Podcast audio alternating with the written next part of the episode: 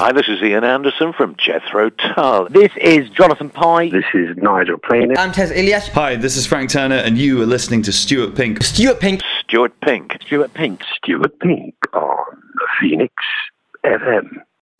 Hello, and welcome to what used to be my highlights podcast, uh, featuring the best bits of Stuart Pink on Phoenix FM. It's been a while, isn't it? It has been a while, I'll give you that. Sorry for the quiet spell. Uh, there's been a few issues behind the scenes of this little podcast. Basically, to cut a very long and boring story short, uh, you can listen to all my shows in full on the Phoenix FM website if you go to phoenixfm.com. But I had to stop the Highlights podcast because of uh, some musical legal issues, shall we say. I know that sounds uh, like some kind of Taylor Swift versus Scooter Braun courtroom drama, but it's it's really not that exciting to be honest with you. Phoenix FM uh, obviously has the rights to play music because quite often we have the people who write the music, who make the music, create it, coming in on the show to talk about their music. So clearly they don't mind us playing it. But the uh, faceless, but certainly not fearless keepers of the podcast suddenly began removing podcasts with any music in them. So uh, it's a bit off, isn't it? I don't know when that bloke off of Footloose who hated music and dancing, uh, became in charge of podcasts. I don't know. I don't know who put him there, but uh, he's there, and we can't play any music on this podcast anymore, which is a bit of a bummer, really, to be honest with you. But there we are. Uh, so there will be little inserts of uh, musical persuasion, shall we say, little little jingles to enhance the atmosphere of the podcast, uh, but no actual music. So if you think you hear music, it's not music, right? That's good. I'm glad we're on the same page.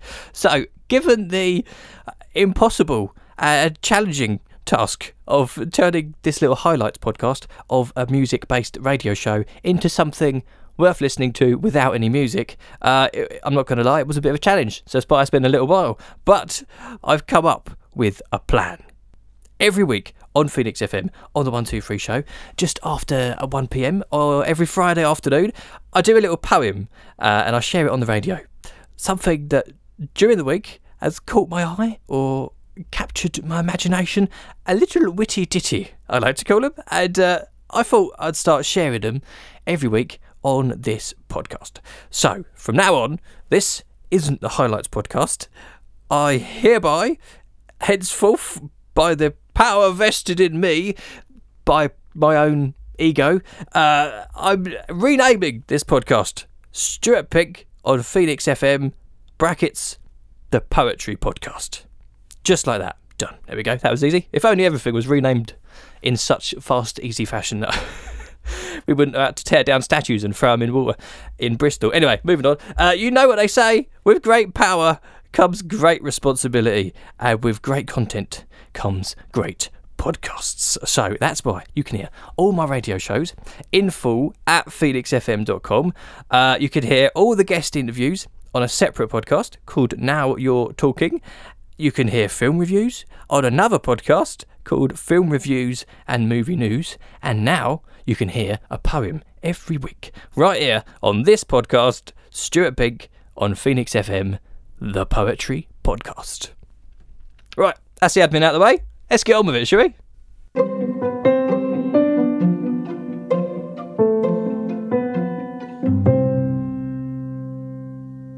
Oh, did you hear music then? I didn't hear music then. No, I don't know what they're on about. You're listening to Stuart Pink on Phoenix FM, the Poetry Podcast, the very first edition of the Poetry Podcast. And this week, uh, I thought I'd share one of my favourite creations of recent times. Uh, I wrote a little poem a little while ago about three, two, three weeks ago, uh, about a guy in France. It was inspired by a news story I saw uh, of this 80 year old bloke in France who was sat down to eat his dinner uh, and he was so enraged by the fact that this fly kept coming around. He hated flies uh, that he went after it, proper went for it, lost it, and went after this fly, and it ended with devastating consequences. You would be amazed how quickly this escalated and how much trouble he ended up in. Uh, but we've all been there. I hate flies, and if you've ever been sitting down eating dinner with my mum and a fly comes in the window, you want to take cover. Uh, she just loses it. It's hilarious. Uh, so I wrote this poem about this guy, 80 year old bloke in France, uh, and I called it War of the Flies. And it goes like this.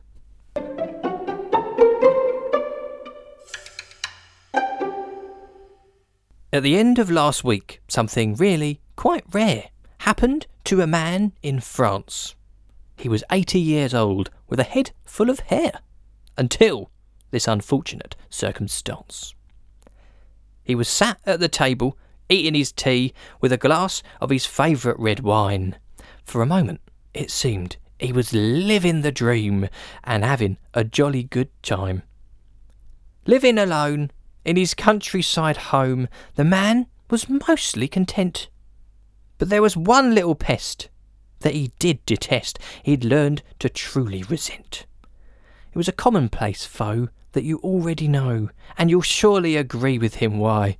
He really did hate, at an alarming rate, a dinner destroyed by a fly. It had happened before, and so he had swore to always be one step in front. No more would his meat be lost in defeat to a fly that had dived at his lunch. But we'll never know why. A bluebottle fly charged at his dinner that day. He was never discovered in the wreckage recovered of the man's delicious souffle. It had buzzed at his face, all over his plate, and it filled him with rage on the spot. He jumped from his seat straight to his feet and headed for the dreaded fly swat. With a current so strong he couldn't go wrong, as soon as the swat touched the fly, he knew for certain it would go for a Burton, and surely the damn thing would die. Without a twitch, he flicked the switch. Electricity started to flow. He began to swat, rather a lot, as fast as his little wrists would go.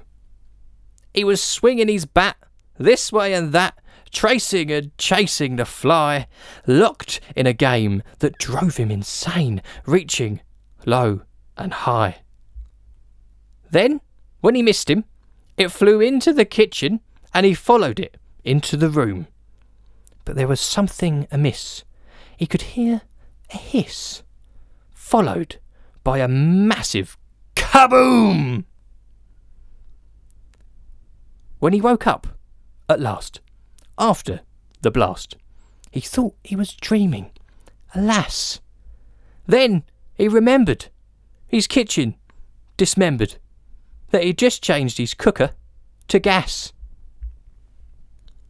So next time you're eating and thinking of cheating in the battle of fly against man, remember this story in all of its glory and use a tea towel instead, if you can.